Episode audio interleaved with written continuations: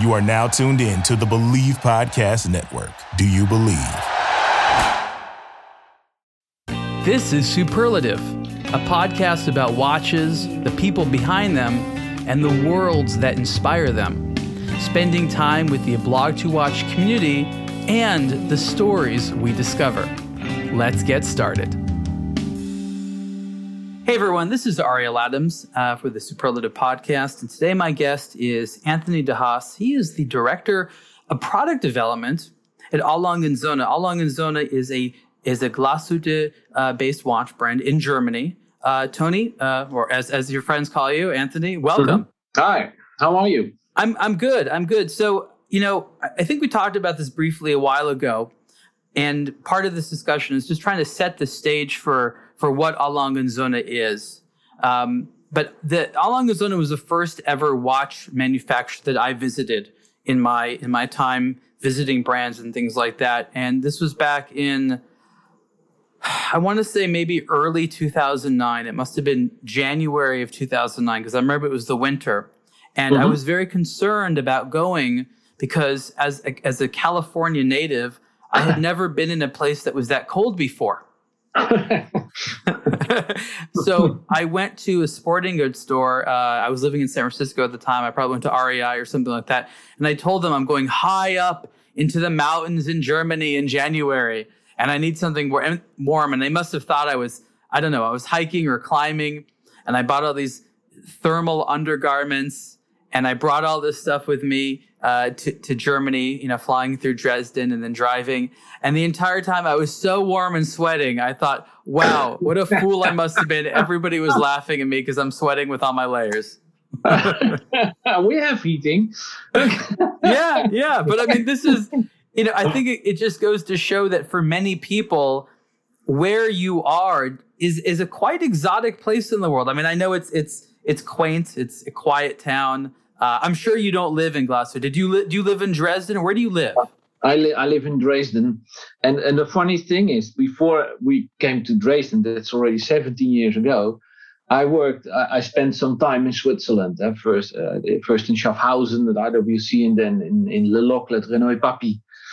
And my wife always joined me. She's also from the Netherlands, from Holland, and she asked me several times, "Why are these watchmakers choosing such, let's call it special places to live and build watches. what did you okay. say? What did you say to her? I, I I I didn't have much to say because it's the fact I can't change that. Uh, although Schaffhausen is quite uh, it's quite cool, uh, but Le Locle is really high up in the mountains, you know, and and, and La Chaux-de-Fonds and, and Renaud Papi we lived there seven years. So it is okay, but have, we have to get used to it, especially the Dutch guys who come from the flat country and the under sea level and living in the mountains, which we love. It's okay. Uh, today, Dresden, okay, Dresden is a fantastic city. You know, not not too big and not too small. You have everything, and and Dresden is cool for a family. is great.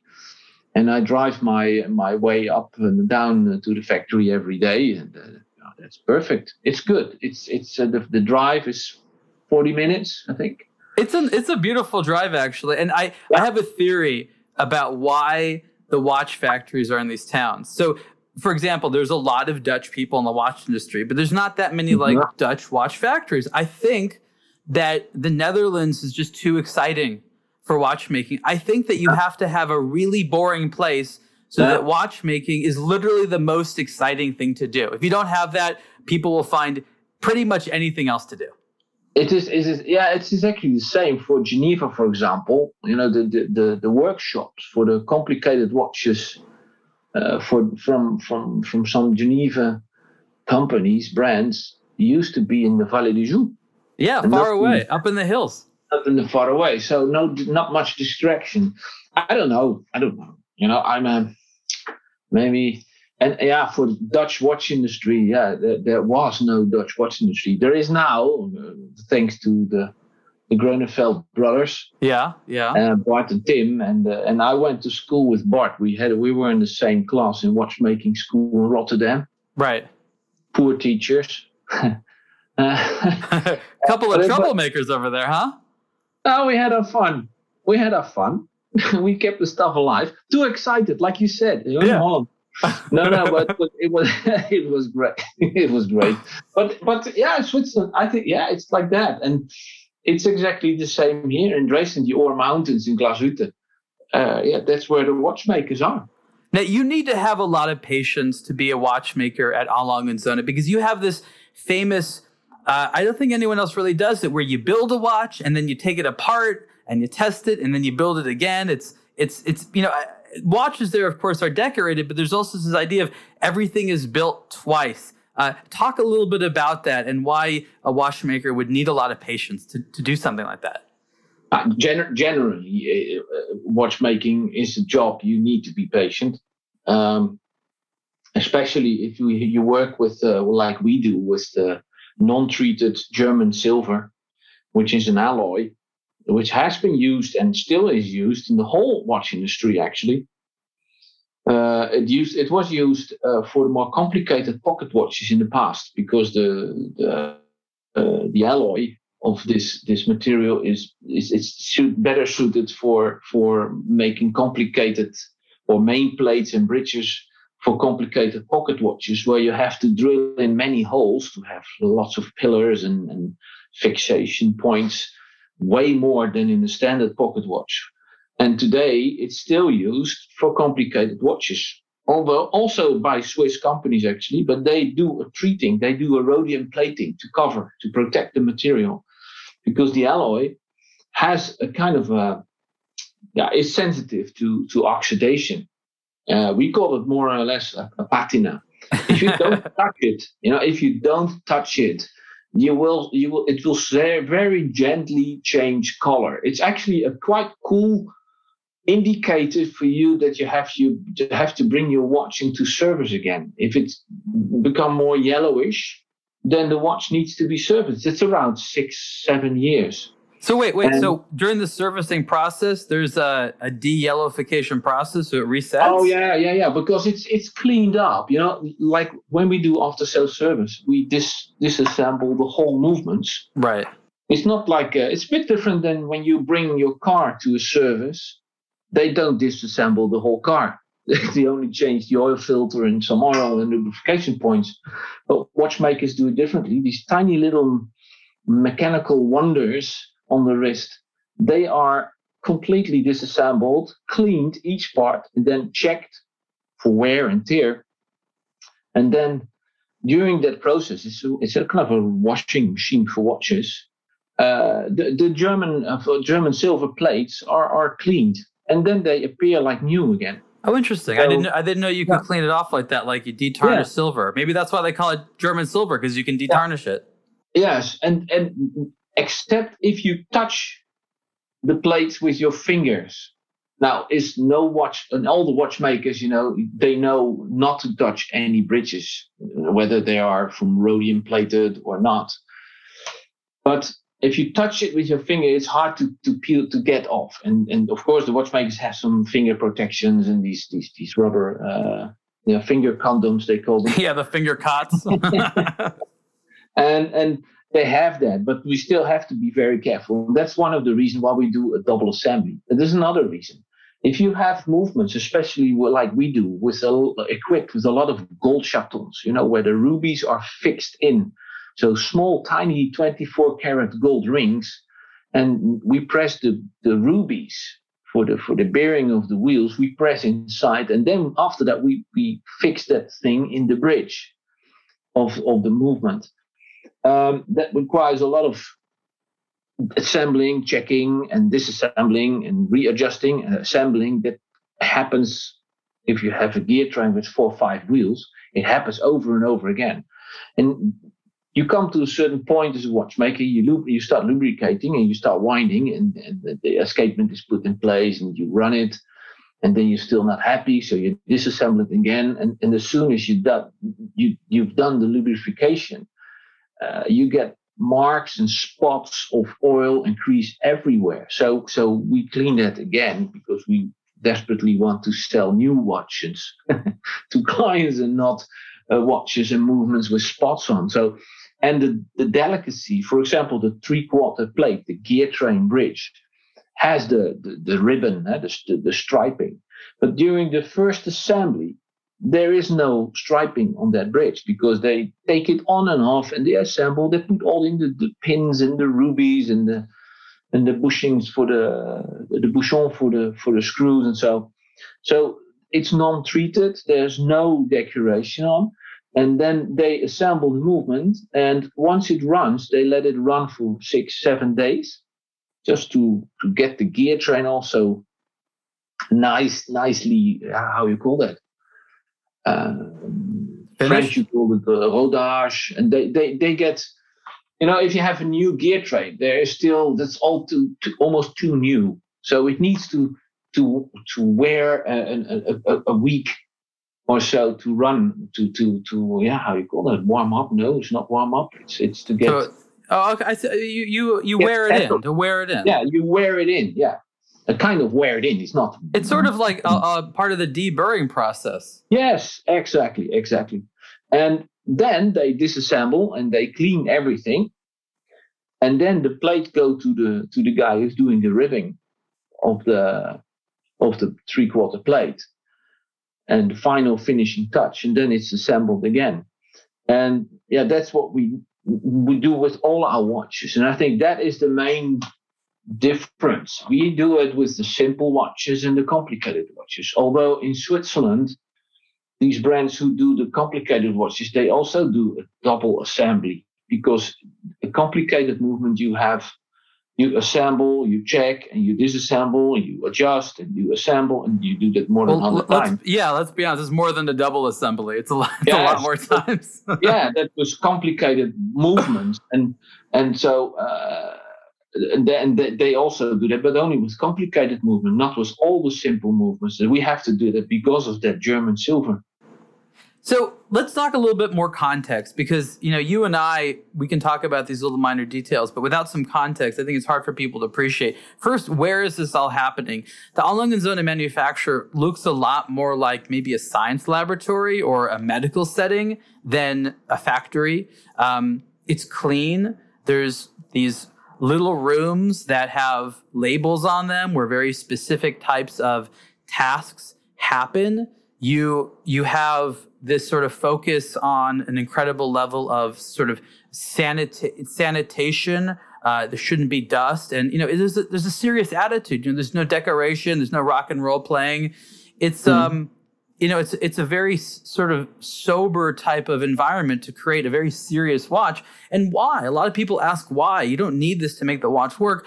But and again, I'd like your opinion, uh, Tony, on this. It's because the company's sort of culture is that the client deserves it. Why make it perfect? Because that's what the client deserves. That's who you make it for. You make it for people that are are not necessarily expecting, but for that money should be delivered a certain superlative level of aesthetics. Um, and I, and I think that's interesting. It's a it's a very important part of the the luxury side of this being a luxury timepiece.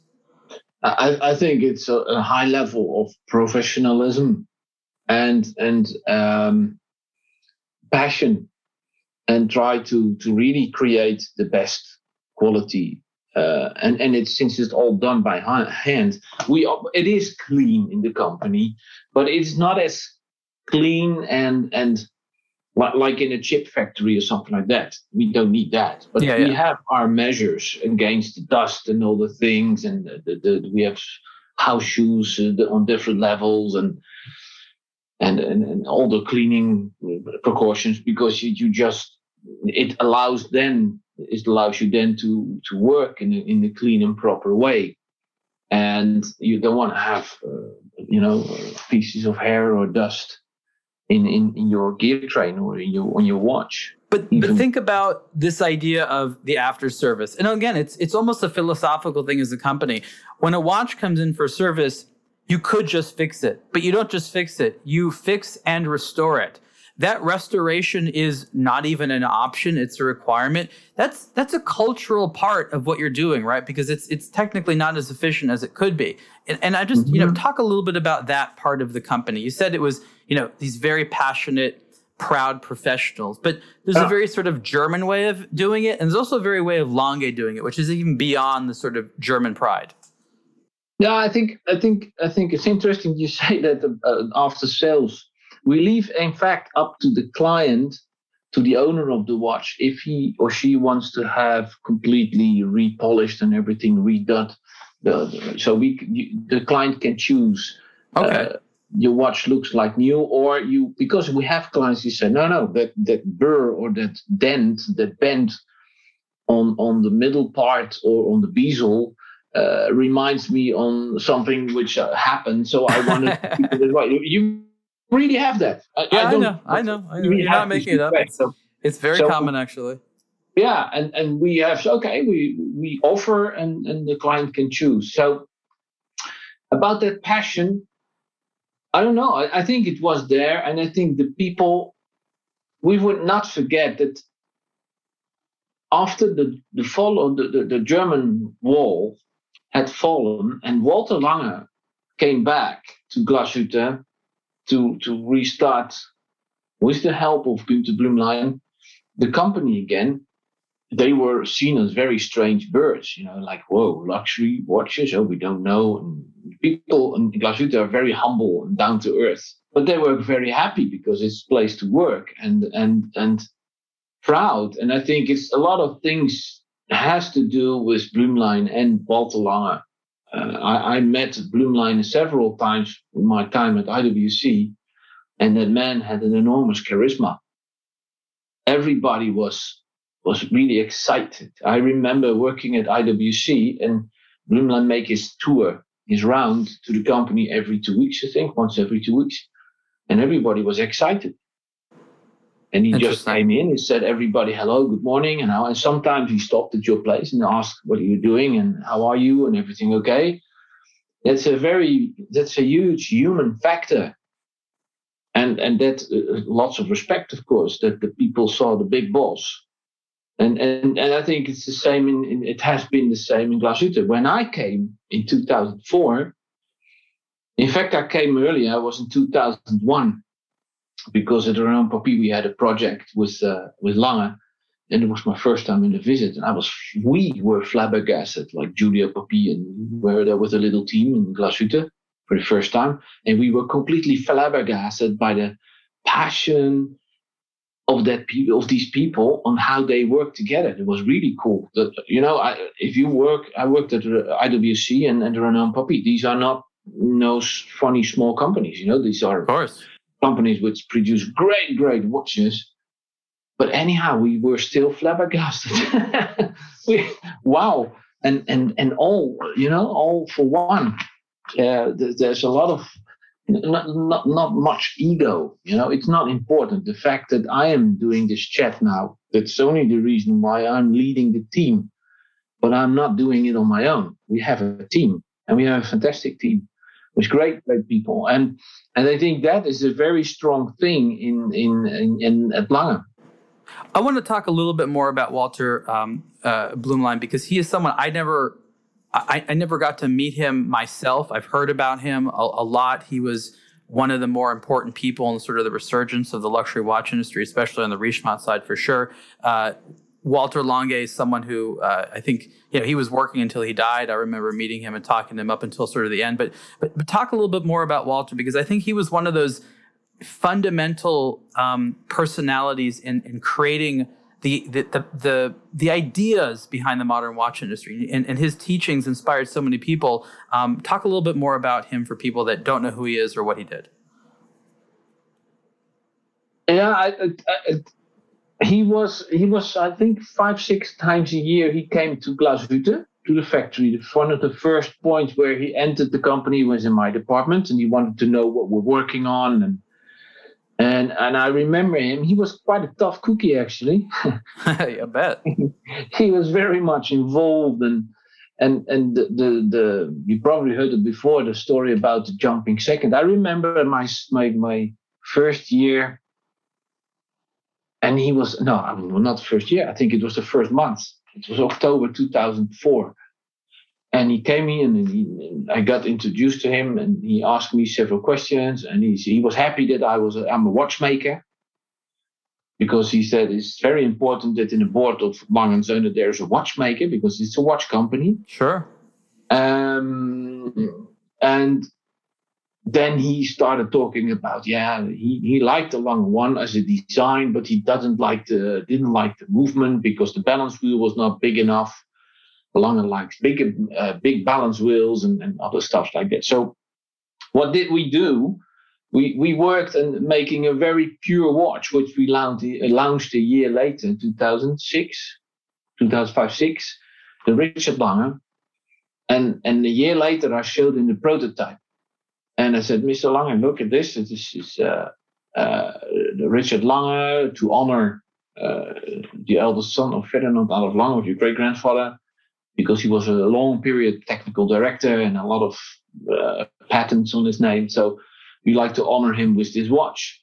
And this has a nice big balance wheel. And then, and he said, yeah, but why didn't you? And he was angry. He said, yeah, there's a big balance wheel, but why is it not a jumping second?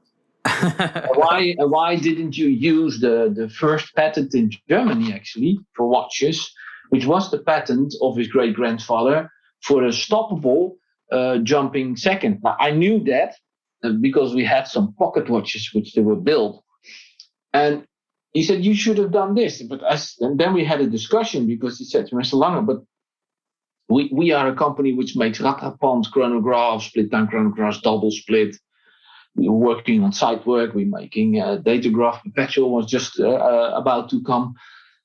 I said, I, I, do not want, I don't see that. This is in the past. I don't see a watch with a center second which jumps and a small second which is regularly running and just one pusher to stop that jumping second and not a zero reset or something like that. That, that doesn't do it for me uh, I, I, think people have higher expectations. And yeah, but you can make a series and to honor and blah blah blah. And I never wanted to make it, to be honest, because a jumping second for a jumping second, I don't, I don't know. It's a lot of, it's you have a beautiful mechanical movement, and you have to to make a very delicate mechanism to make it look like quartz movement. That's a bit stupid. And the stoppable jumping second was a predecessor of the chronograph. So I never wanted to make that. And, and he was really mad for, for, a long time. And he said, Oh, look, they did it and they did it. Now you're too late, blah, blah, blah. And then I think years later, we had the Richard Lange jumping second, which is a Richard Lange with, with that, uh, with that uh, regulator dial and constant force device, which is recharged every second, which has as a result a jumping second. Yeah. Not just a jumping second, but we but we put in a zero reset on the jumping second. It was never been done. And that's the things we like to do. So I showed him that watch, and he said, Yeah, okay, that's a jumping second, but it's not the patent of my great grandfather. So he was always like tough. And that in fact, when when he once he died, uh, one month later we sat together and he said, Okay, uh, Wilhelm Schmidt said, Yeah, what can we do uh, to to to to to honor to memoir uh, memoir uh, making an, an, exclusive series with an enamel dial or something like that and then i said okay there's one watch he always wanted us to make and that was the jumping second which is stoppable according to the patent of his great grandfather and yeah, okay, we, we found it a great idea and we worked and we managed to build prototypes within a year. And a year later, we launched that watch. That's a huge, uh, you, you, you probably know that the 1815 homage to Walter Lange watch. Yeah, and it was a lot of fun. I, I agree with you. Not that practical, but a lot of fun yeah and and and we said okay this is that was a once of a lifetime because i still don't see the use of that watch but it is purely to, to remember uh, to to honor walter lange uh, and and that i think that was finally he had a watch he always wanted to so, honor him and and and uh, ferdinand adolf lange because of the patent so that's what we did. It, it has been uh, a one shot. We're not going to use that movement for other stuff again. Uh, because that is a one of a kind thing. Now, these gentlemen are now gone. Who do yeah. you have to impress now? You know, it was really probably actually easier in some way when you know who the authority was. Now you still have to make amazing watches. They still need to surprise and tantalize the consumers, but there isn't like someone you can go to be like, hey, sir, is it good enough? So, you know, who do you go to for validation that says, you know, Mr. De Haas, you have done enough. This watch is done. You can you can consider it complete. Go to build it. Mm, I th- I think it's it has always been that that I always have the collectors in mind, not a specific person. Uh, the collectors in mind, and always try to find a way to surprise, but at the same time stick very much to who and what we are, because it's very tempting to say, ah, I want a surprise. Let's put in a, a silicium hairspring.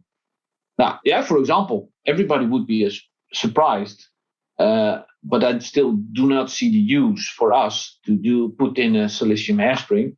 I think that's more a thing for mass production because it's easy because you don't need to bend the final curve because it, it rolls down the machine and you put it in the movement and you don't need to regulate it. So that's yeah, it's not it's not hand watchmaking in the in no, the high end not. Sense. And what what do we do at Lange and Söhne? It we celebrate or we do watchmaking. We are watchmakers. You know, it starts the, the, the, the, call it the business plan or the philosophy of the company has been and still is, and it's not going to change, is we start, some people call it inside out. We, we, we, the ideas for all our products come from development. It's not marketing or sales who do a market research and brief us what we have to develop. It's the other way around one and a half year for SIHH, I do personally brief marketing about the watches which are about to come, and they create the stories what are the stories at Lange & Söhne. Yeah, in fact, they tell what we do.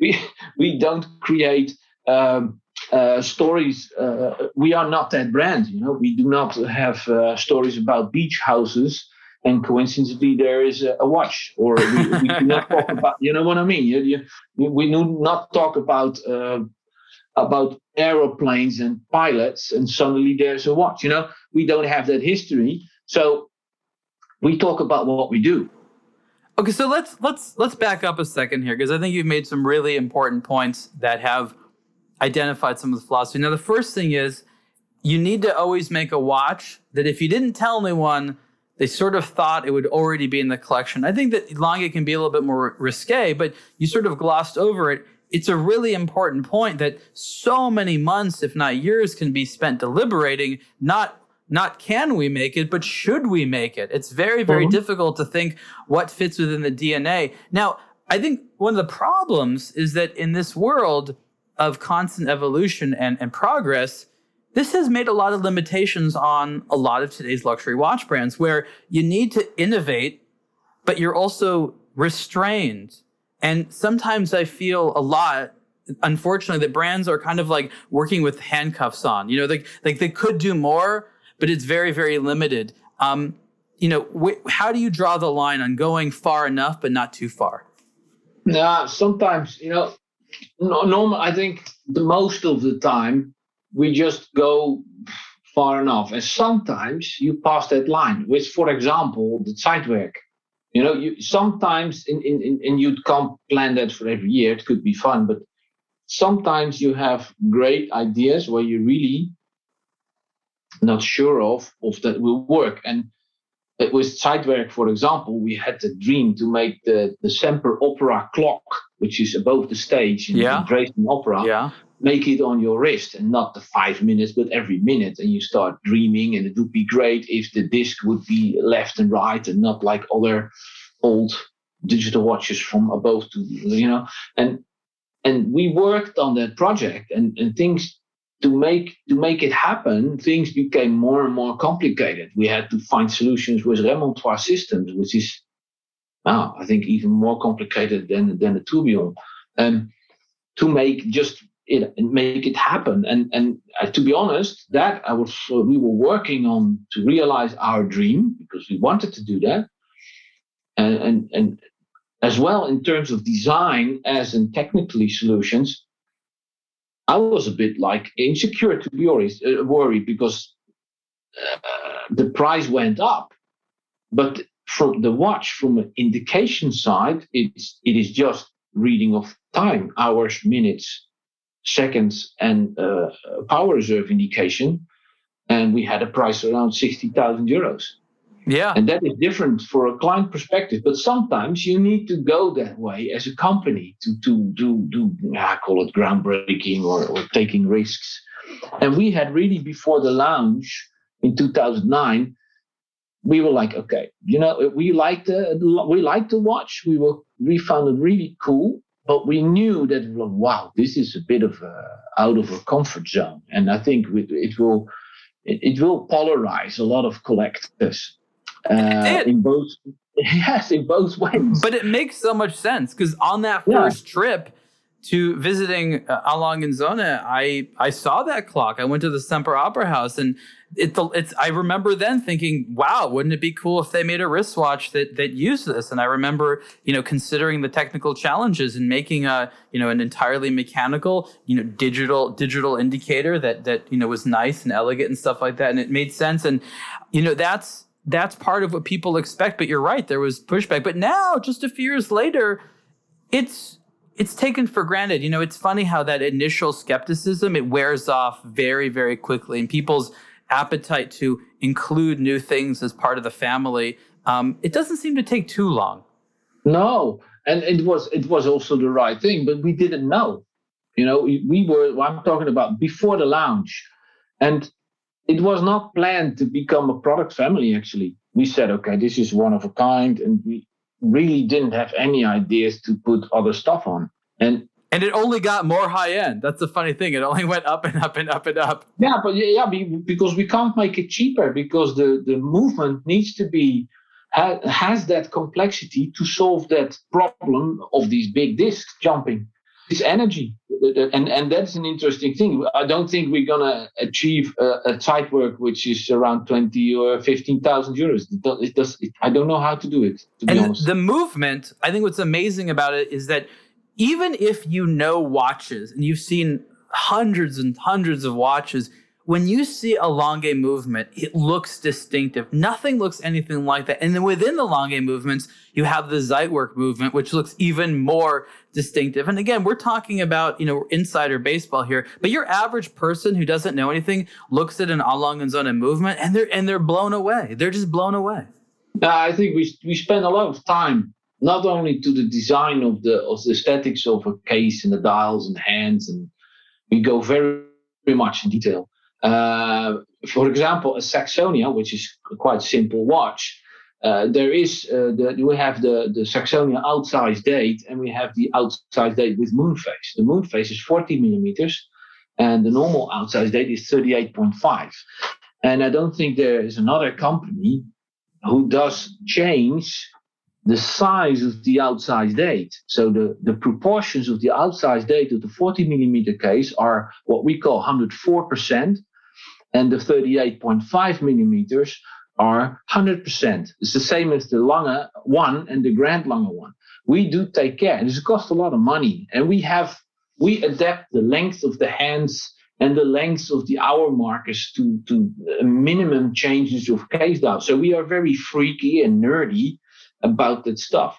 It is the same with the movement. The movement designers not only have the task to find technical solutions to make complex mechanism work, but also to do it in an aesthetical way, what we at least think that is aesthetical, which fits Lange, and and made in a way so it, it, it, it could be for the fascination because the, the, the people who buy our watches they have one fascination that's mechanical watches mechanisms and we try to to to show as much as we can to get that in a beautiful way. And that is a perfect mix in be, uh, between the old style shapes of levers and and all the parts in a complicated watch and the mo- a certain modernity in in in the style. That's a perfect mix. I think that's but we spend a lot of times we have sometimes huge discussions about the chronograph lever which has to have a certain shape. And okay, but that's who we are. We do, yeah, we talk about what we do. We do what we do, and we do watches.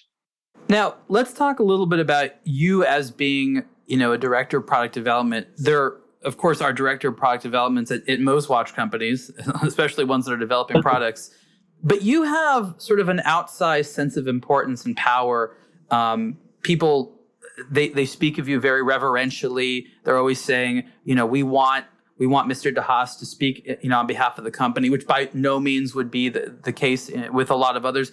What is it about maybe specifically your position or about you, which has really taken advantage of this role and made made the most out of it, whereas maybe it's actually not as as as well utilized at, at other watch companies. You know what I'm saying? Yeah, I think I think that I think a, a huge difference is that the company in which I'm working, the, the focus is product. The product is the hero. Um, and it's not just stories. Um, and and that's automatically then that that that i'm doing the press conferences and other stuff. I'm the spokesman because we go much in detail and the people who like us and buy us they like the detail. So they want to be very well informed. I think that is the thing yeah that is inherent on my on my function that is that that, that is that belongs and i think the function of of, of the job title in Lange and Söhne being a, a director of product development yeah have you visited the gift store for watch lovers? It's called the Blog to Watch store, and we carry art, apparel, and accessories for today's timepiece enthusiast. Buy your wristwatches elsewhere and celebrate the watch collecting hobby with high quality original products at the Blog to Watch store. Right now, the Blog to Watch store features a line of t shirts inspired by iconic timepieces and designed by the collecting experts at the Blog to Watch. Made from 100% premium cotton, our soft fitted t shirts are stylish, fun, and models like our iconic diver dial even have a glow in the dark face. The Blog to Watch store carries bespoke yet affordable products, which the Blog to Watch editorial team wanted for themselves as the first customers. Visit the website to see what is available right now, and we ship internationally with new products coming all the time. Check it out by logging on to store.ablogtowatch.com. That's store.ablogtowatch.com. Now, are you are you an advantage or a disadvantage by not being German? I mean, yes, you, you obviously know watchmaking culture and things like that, but you are in some ways an outsider. I'm as an American, I'm even more of an outsider. But do you do you see, do you have a, a different perspective? You think? Yeah, I think yeah, I think it helps that I'm Dutch. and I think the Dutch are way more direct than than German people, but we have very much linked. I think the the difference between a French and a German is a bigger than a Dutch guy and a German a lot of things in common. But there's, a, I think we are very communicative in Holland. Uh, you you probably know that if you talk with Bart and Tim, you know. Oh, uh, I, they, look, I mean, as an you have to put yourself in my shoes. When I was 25 years old, I started a blog to watch. Very soon after, I started traveling internationally to places I'd never been before with languages I didn't speak trying to do business and get to know people and socialize and learn about watches at the same time. I basically had like a, you know, a UN training where I had to learn, you know, Dutch people are a little bit like this and French people are a little bit like this and Japanese yeah. people. I, I, I basically had like a crash course in diplomacy, you know, every single mm. time I, I take a trip. And I have learned that there, there are these differences, but also what's kind of funny is that internally within Europe, there's a lot of uh, things that you say amongst one another. Swiss people make fun of French people for this, and German people yeah. make fun of Swiss people and stuff like that. What What are some of the jokes? Like, what are some of the things that a German watchmaker might laugh about? Uh, that that a, the Swiss watchmaker might do that they might think is silly or absurd or ironic. I don't. I don't know. I think the Germans make more jokes about the Austrian guys than about the Swiss. Austrians, okay. Yeah, I never. I never heard them. They make jokes about Dutch because they make joke about Dutch because the Dutch. Oh, there it's summertime, so they're driving on the left side of the of the motorway with their caravans, and they're taking their own food with them, and and and so you know Okay. Um, they, they, sometimes they see Dutch like the, the Dutch are more business oriented people. I think that's why we also very communicative. Uh, we speak our languages and everything. That's that's the I think the, the Dutch DNA. But the fun thing is they say us at the second place. You know, the, the the Scottish are the worst with the money. You know, Oh. And then the Dutch come, I think, for, okay. for the German. Which is, I don't know where that comes from. I love how every, doesn't matter what culture you are, someone accuses you of being cheap. Yeah, yeah, but it doesn't matter. It is part, you know. It's I think, um, and and unfortunately today in in today's world is it's not. I think it's not enough happening. But I think uh, today many people see themselves as way too serious. Um, I think we should all, as humanity, we should see ourselves less seriously. Well, okay. So out of everyone in Europe, Dutch people, again, in my opinion, in my experience, tend to have some of the the best senses of humor. enjoy laughing, enjoy yeah. being, seem to like having fun. You're kind yeah. of like the Australians of Europe. Yeah, yeah, good. Yeah, I can imagine because we, I think we are what the Germans call that locker. We are not tensed. Germans can be very, very, and that's coming back to the company. It helps, I think, that sometimes, you know, if Germans they they tend to talk in problems, especially engineers. Right. They are masters in explaining me why something doesn't work. But that's, but that's not the story I want to hear. I want to I want to hear stories why it's gonna work. So they know that's why. But I think it's at least I try to be as a manager. I have 55 people. You know, you have all high sensitive, sensible people. You know, you have I have four product designers. Uh, you, you, I have 10 movement designers, and they are very emotional, very creative and tough. And so you need to. My role is to to guide that a little bit, and you have to with a little bit of humor. You know. yeah, you're you like the handler, but again, at the end of the day, you really want your luxury watch being designed and yeah. created by highly anal retentive people. Like oh yeah. Not, not maybe not amazing uh, to, to hang out and relax, but to make your luxury luxury watch that has to be you know perfect in so many ways. Yes, as anal retentive as you can find. Yeah, but I think also people have better, you know, the work has better results if people are not so tense.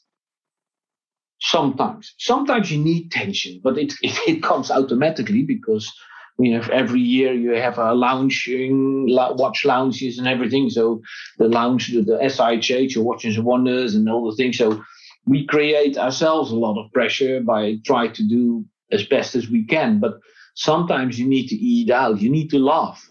You're if making me miss laugh, the the the beer bar at the Lange booth. Yeah. You know, it's been several years now. I I mean, it, this is of course the conversation in the industry everyone knows, but um, yeah. I guess it'll be at Watches and Wonders like it was in the past. But yeah. you would have you would have the what was the name of the the beer the um the local dri- yes yes mm-hmm. this local beer yeah. that was delicious and don't let's not forget the pretzels but you'd go and they'd give you a proper pour in like a real glass you know cup of beer. Just here, have have a beer, and it felt so good to just sit and chill. And it was, you know, it, it didn't have anything to do with the watches. It was just a nice little cultural thing about that. And you didn't have that any of the Swiss ones. There was no hangout space anywhere, nowhere. No, and it is. I think it's also we. Yeah, but we are a collectors brand, and we have a vast community, a vast. And what do collectors want to do the most? They want to gather together and chat about their passion. And yeah, watches is their hobby, their escape. Like for a watchmaker, yeah. it's their it's their profession. For a watch mm-hmm. consumer, it's their escape. I think at Lange, not for everyone maybe, but for most of the people, it's also passion and the hobby, the work. Otherwise, we would never had such results or or products, watches. Interesting. And and so how do you do that with someone new? Because look, Glashütte is a watchmaking town. There are other brands. I mean, literally mm-hmm. right next door to you, there are a few other brands. Yeah. But they make very different products. How do you indoctrinate someone with a proper A. Lange & Söhne culture as they enter? Uh, we, we take a lot of time to to to yeah, I call it integrate uh, to make it a member of a family. We still see people who join the company as a member as a family, and as long you have that philosophy or opinion, it's like you know you, you have a younger sister who's joining and and you want to you you know the success of the new people entering the company depends on how we take them on board and how we integrate how we and it only helps if you're open, if you're open-minded uh, to to to to yeah, open communication, and that's what we do. That we we spend a lot of time. You know, Tino Bobe and me. Tino is doing the manufacturing director, and me. If we have a new member of the board or a head of departments, they all come with us everyone. If, if you have a new have a new manager in in in uh, uh, head of department in marketing or uh, of the, the, department for for I don't know communication and things. Now the guy started, and the first thing he does do there's a plan made by human resource, and he's visiting all kind of different stations in the factory, and one of that station is spending time hours uh, with uh, with me and Tino, us explaining what is Lange, why Lange, why do we do, why do we think like that, where does it come from, and and we st- we take a lot of times, hours, and standard there's some three four hours calculated for that. But most of the time, we take another appointment again with that new person, and we do that with most of the new people, not with the watchmakers. So uh, you're you're really involved in a lot of things. Sounds like human yeah. resources and you know director of corporate culture. I mean, what are some of the other roles that you have there? Well, it, it's part. I think it's part of, of doing it. I'm not responsible for your human resource, but it's of course a part of being a manager. You know, yeah. Being a manager is having a responsibility for the well and everything of the functioning and the working of your people. They have their own responsibility, but at the end, uh, I'm responsible.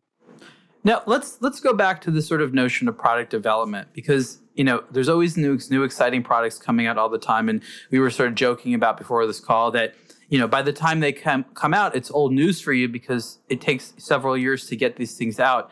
Now, where does a new idea begin? Is it in a meeting? Is it a drawing? Do you actually have to make a prototype? I mean, when these new ideas, um, you know, are, are formed, no one really understands where the genesis is. Help us understand how a new idea at A. Lange & Söhne uh, gets sort of starting to roll into motion. It's uh, there's a yeah different ways how things happened. What what I did when I came to the company, uh, I have six direct reports, so my heads of department, and I do once a week. I do a kind of a breakfast together, and you should see that as that is a meeting without an agenda.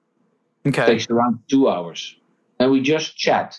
There are in the meeting room there are watch magazines on the table or there's an iPad today, then it's modern technology, and we just chat. And some sometimes someone takes some sandwiches or a cake or something like that, and we drink a coffee and we chat. We just chat. Very often there is someone who has an issue or just a subject where he said, "Ah, did you see what they and they did and what they presented or something like that?" And these discussions, most of the time, give some impulses and you have weeks, maybe months, that you have no idea, really. And in the beginning, I got nervous. Not anymore. Because it, it also happened that in one, two days, you have seven, eight new ideas. At the end, maybe two survive, but it doesn't matter. And I think that is an important thing. We before we were speaking about, uh, we're talking about not not being too tensed um, not always being, um, you know, that bow too tight and, and too stressed because we have a lot of problems. Developing is solving a problem. When I drive in the office, I cal- I've calculated that one disaster a day. And the disaster, I mean, someone comes in and says, oh shit, that doesn't work. The new movement or uh, the dials are not delivered, or the hands are too long, or the wrong color, or something like that. Now, if you go in the office with that mindset, it's already easier for you. But the other thing, it's also one of the fun parts to solve these problems, to solve these disasters. And by solving disasters, you also land on, oh, wait a moment, that doesn't work for this caliber, but we could use it for that or that. And we always, and I tell my people, always try to be open minded. And we never do something without a reason. We, I must tell you, we do not have many projects with which are born to death or not not mishaps or something like that. We do not, not have many. Everything is a practical innovation in some way. Actual apps, exactly. And and a lot of things like Zeitwerk, it was not planned become a product family. But I was wearing in 2009 after the of prototype, and in at the evening and in, in the early morning, it's hard to read the time. So that gave the idea, yeah, would there be a solution to to make it illuminating like you have in a regular watch with light luminous hands? But that's a bit difficult because the discs are underneath the dial for the most of the time. So how to do that? That's uh, the idea you start looking for solutions and then the, the idea for lumen luminous was was born.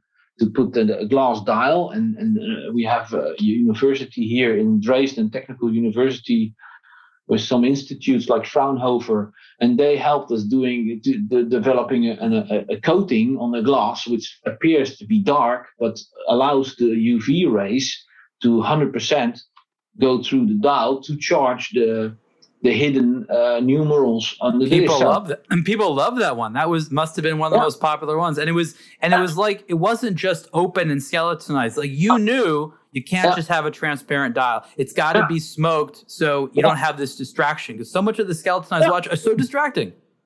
Yeah and we we we would we, we had many many tryouts and things before we found. But when once we found, we said, oh, we could make another work. Okay, that was the Luminous. And and then um, you know, I, I, used to work at Seiko in Holland as uh, after sales, the Japanese company. I, mm-hmm. I did at the importer in uh, in the, the agency in the Netherlands. I was I worked a couple of years for Seiko and I repaired that. But they had these LCD watches, these uh, the, these LCD watches. You also have them from Casio and so on. And what do they do? They do every hour, they do a little beep. Right. It marks the hour. You can switch it off. And that was the birth of the Zeitwerk striking time.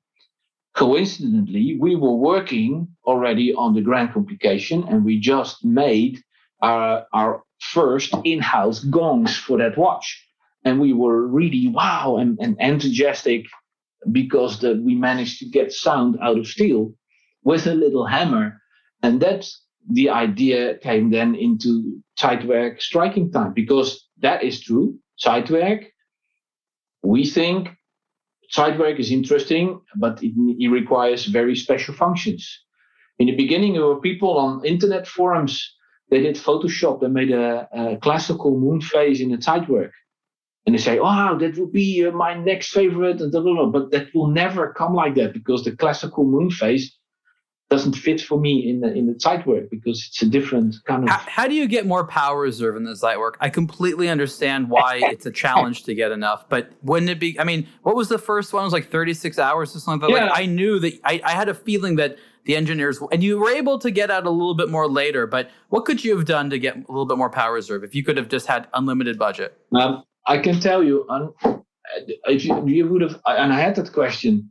Is it not possible to enlarge the power reserve because it's 36 hours. And I would have said in the first years, no. And then we started to work on the date version. And then the guys, the movement designers had an idea and they didn't know if it works. Okay, try. And that's the double barrel we have in the Zeitwerk date. And that doubles the power reserve. It's 72 hours. That's amazing. That's amazing. And, yeah. and, and of course, yeah. you not only doubled the barrel, but also made very slightly the, the balance wheel slightly lighter, less heavy. Okay. Uh, the size is is more or less the same, but it's we took some weight off. Uh, so the, the the remontoir spring could be thinner because it needed not to power such a heavy balance wheel with a slightly uh, less weight, and then you can play with that stuff. And since we know how to make our own springs, it's easy. So uh, that we worked on and that we were like, wow, you know, 72 hours of power reserve in the Zeitwerk date. Wow, you know, that's cool. Were there that's any cool. lessons that you could learn from the the Lange 31? Because this is yeah. for people that yeah. don't know a 31 day power reserve. Different yeah. situation, not as power intensive, but so much research into having this sort of any any element of isochronism in the, such a big spring.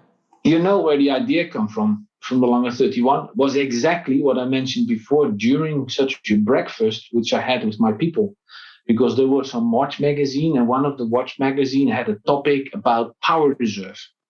So there were watches with uh, seven days and eight days and 14 days. And, and I made actually a joke. I said, ah, if you want to be serious, you do 31 days.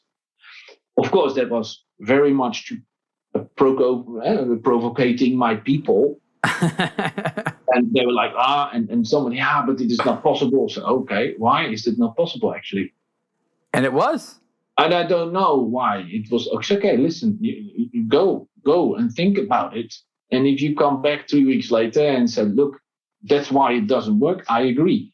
But as long as you can't explain why it doesn't work, maybe we should give it a try. It, it, it was more a fun thing. And then we made five prototypes and they all worked. It was far from being uh, ready to, to manufacture in a, in, a, in a series, but the first five prototypes worked. And at that time, it was a world record kind of thing. And then we had the decision, yeah, what we're going to do. 2007, what we're going to do is, are we going to wait because we needed another two years to make it really good for for producing? And then you have two choices. You say, okay, we keep it secret for two years with the risk something leaks out or someone comes with another idea which is even longer, or we just launch that product. We take the show but we honestly tell you that we need another two year for for the first delivery. And that's exactly what we did. It's a bit against our philosophy. Uh, we do not prefer to launch on watches and wonders and SIHH prototypes. I've done that before and i don't like that.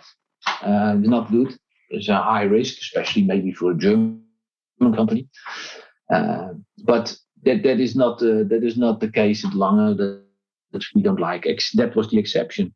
And there's another exception that was that famous watch for Walter Lange because we did that in 10 months. Uh, we developed that, mon- that, that watch uh, for Walter Lange, stoppable jumping second in 10 months. The movement designer skipped his holidays. He canceled his summer holidays to finalize the movement design. That's dedication. Don't worry, he, he got double holidays the year after. Don't worry, he got that but they all desperately wanted to do something for Walter Lange.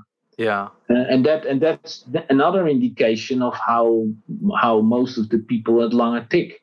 Well, you and Mr. Schmid, the CEO, still, you know, we're on the side of I'm not sure why we made this thing. And obviously it was a commercial success, but it's it's good to see that things can still be made even if certain leaders are skeptical about it. Because I think at other companies, unless everyone is like you know, completely in agreement that it gets made, nothing ever happens. What is mm-hmm. it that's that's missing at some of the other companies that don't spend the money on the experiments? Because what I'm hearing time and time again is that as a team, you discuss a lot of like what ifs, and then you actually spend mm-hmm. time and energy and mm-hmm. money exploring mm-hmm. these what ifs. Not everything makes it, but some of them do, and, and that's what keeps things going. But you you dedicate that time and that money and the energy. What's missing at the watchmakers where maybe not enough of that happens? I think I think most of the money, or a lot of a big part of money we earn, we do not put in marketing but in development. But um, I, think there's one reason that the Swiss don't need that so much maybe as we do because Swiss, you know, Swiss made sells on its own. Uh, made in Germany is not bad, especially for cars, maybe, but we had to get from scratch. You know, Blumlein said in the beginning, guys, everyone from the industry in 1990, 1991, before they saw the watches live, was skeptical. They said to Walter Lange and Blumlein, said, Are you out of your mind? You want to make luxury watches in Glashütte in former Eastern Germany where they drive funny little cars like Trabants and stand in line for bananas. Yeah, but it was like that. I know. They, how can you imagine? These people don't know luxury. Are you sure you want to do that? That was, and Blumlein said to us, guys, we have to put in 200%. Swiss don't need that. If they want to have an idea, they go to the attic in the, uh, in the archives and they say, ah, in the in the 30s of the last century, we made an extra thin pocket watch. Ah, maybe we can miniaturize it and make an extra thin wristwatch. Or, okay, oh, but but let's. Uh, I don't let's, know. It's it's way.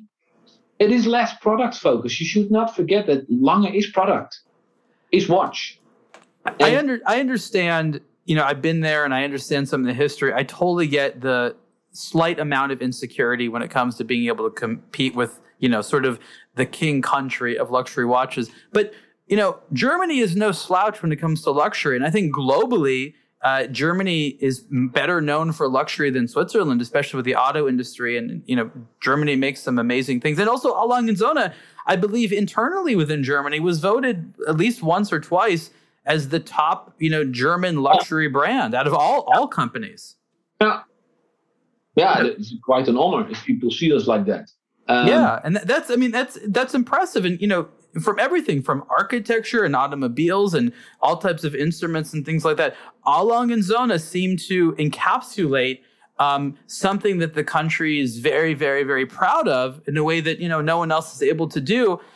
It's it's kind of nice, but almost humorous to hear that there's still this slight level of self consciousness. I think that I think that the consumer wins because German watches tend to offer more bang for the buck, which again is, mm-hmm. is a mm-hmm. good thing, and everyone's still making money. You know, it's I, sometimes I've I've thought of it as you know there's I hate to say it, less less greed perhaps a little, and that's why consumers really really like it. Um, but you know, as you say, this focus on product, it does sound cliche, but as you peel back the layers, it does actually answer a lot of the questions, doesn't it? It is, it, but it is also the way of thinking. It is. It is not.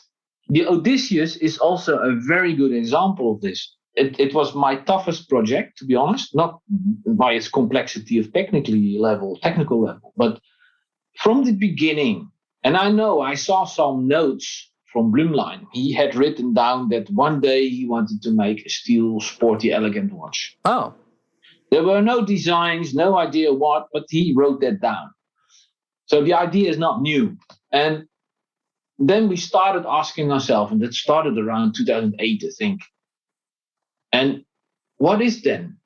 And we had, you know, meetings with collectors, and they say, Tony, I have 12 Lange watches, but I don't have the watch, the Lange watch, for the most precious time of the year. That is my vacation with my family.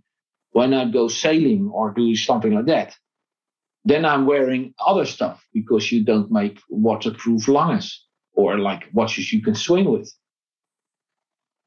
And that's the point where we started. And then we said, okay, what, but what is the answer? Is the answer a Lange one in a steel case with crown protectors and a bit of rigid lugs? And no, that would be, in our opinion, that was a a a rip off. That would be a rip off.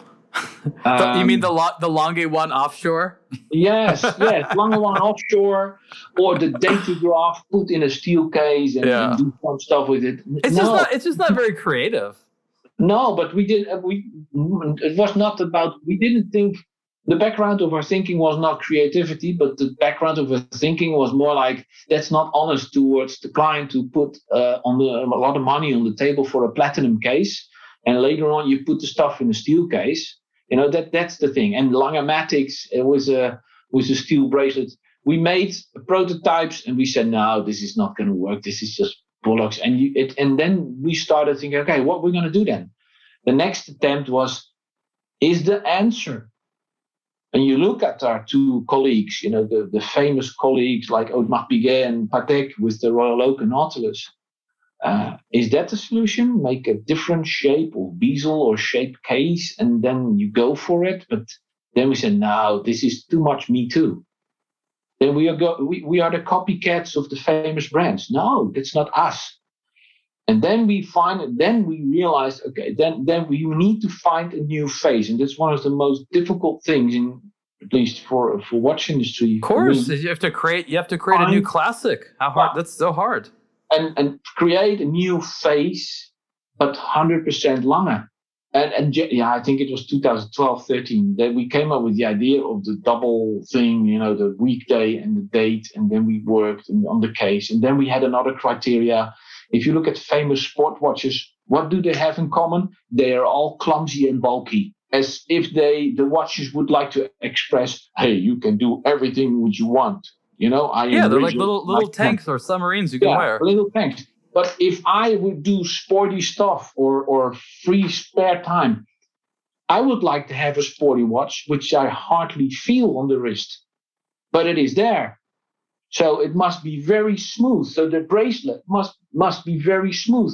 Crown protection, no, no bulky crown protection. We integrate the crown protection in the middle part. So you have a longer tube on your crown, so it is better hold. You don't need these bulky crown protectors. You don't need a bulky bezel. No, and you that was that was these were the criteria. That was one of the ideas of how we did the integrated pushers. Because okay, that, that, makes sense. No, that's good. That's good because it's I, when I saw the design, I remember thinking to myself, "There's any number of directions that your team could have gone. Like it could have gone so many different ways. Yeah. Selecting a particular design in in a sense is almost random, but the philosophy behind it is it needs to look classic, but it also needs to not be outdated. And and and that's the thing what you're saying. A lot of these concepts, you know, you look at like the screw down, you know, pushers of a Rolex Daytona. Yeah. Like it's a visual design element, but we've moved past that. You don't need that for water resistance anymore. Oh. Why why be so old school? Yeah. And the the fun thing that's that's the thing which is today's you know everybody can um, write comments and on, on, on, on the social media and so on and i know there was a lot of also that watch polarized a lot you know the, the odysseus the bracelet all good things do all good yeah, things polarize and, and, on the internet and, and you read that and and i know and i know and I, I i i have it still in the company that of course we did try uh, bracelet with smaller bracelets, different bracelets, and and and this was the best. If you would put all the attempts, we don't have them anymore, but if you would put all the attempts we did, and finally the Odysseus in the final stage, so as it is today, you, everybody would say, "Ah, oh, okay, it makes sense." But most people don't know, of course, because they were not in, in you know, they were not involved in the process. But it's funny because it shows also and it's good to have also some negative feedback. It keeps you awake. That's the, the, the, negative stuff that is keep you awake and brings you further not the positive. If everybody would have said ah oh, this is great and fantastic nobody would talk about it anymore. And and as a company you stop trying. If people love whatever you do you're like well i don't have to try because people like what i'm doing. and it happens. And it, we should we are not afraid of being mistakes. I know some people say ah sometimes Lange could be more courageous. Um, actually, what you know, you see a lot of companies experimenting, even with iconic products. I think that's a mistake because well, the client is not only buying a watch, but also buying an, an identity. He, the client or the collector is identifying himself with that brand. So you should clear, stick to your DNA. But if you push the boundaries, do it gently it should always be recognizable of what you stand for. Because in fact, it's quite easy to make a nonsense product and we just print Lange on it and you have a Lange. Everybody would be out of his mind. We inclusive. inclusive. That's a that's a great message to end on. Uh, thinking about how challenging it is uh, to finalize a, a, design, even if you have the move. The movement is a whole different story, but what what it looks like is a major challenge. Yeah. Um, Tony, thank you so much for joining me on this episode of Superlative. I'm very much looking forward to seeing you. Um, yeah, maybe I think it'll be in in March uh, of of next year for for the, for the next Watches and Wonders. Last question: Is that going to be what we would call a normal release year? Meaning, are we getting back to a normal number of watches and things like that? I think everybody wants to sort of look forward to a little bit more stability in the world. Yeah. Is is that going to be when things are going to start getting back for, for at least for Lange? Yeah, it, uh, like I always say, the people, the watch collectors would love to have Christmas in March, April again. Because okay. that, that is the moment where you look forward and you're curious and what is the surprise and what are the brands proposing. That is the same. Although that today, uh, this year, we did uh, the Watches and Wonders, which was our mo- main focus of our novelties. It will stay like that always. But you see also that we have uh, some other launches during the, the year. And this year, this summer, we did quite a lot. And the year is not over yet, but we definitely full in preparation, the final preparations for Watches and Wonders in, in March, April. Wonderful. Thank you so much. This has been an interview with Mr. Anthony De Haas, the Director of Product Development at A. Lange & Söhne. Thank you one more time. Thank you, Ariel. Stay cool, stay healthy, and I hope to see you very soon in good health. Thank you for listening to another episode of the Superlative Podcast. Support the show by subscribing and rating it on your preferred podcast platform. For questions, comments, and ideas, please email the show at superlative at ablog2watch.com. For the latest in watch news, reviews, and culture, visit ablog2watch.com.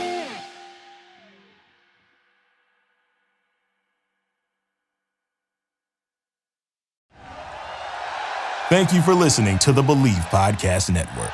Do you believe?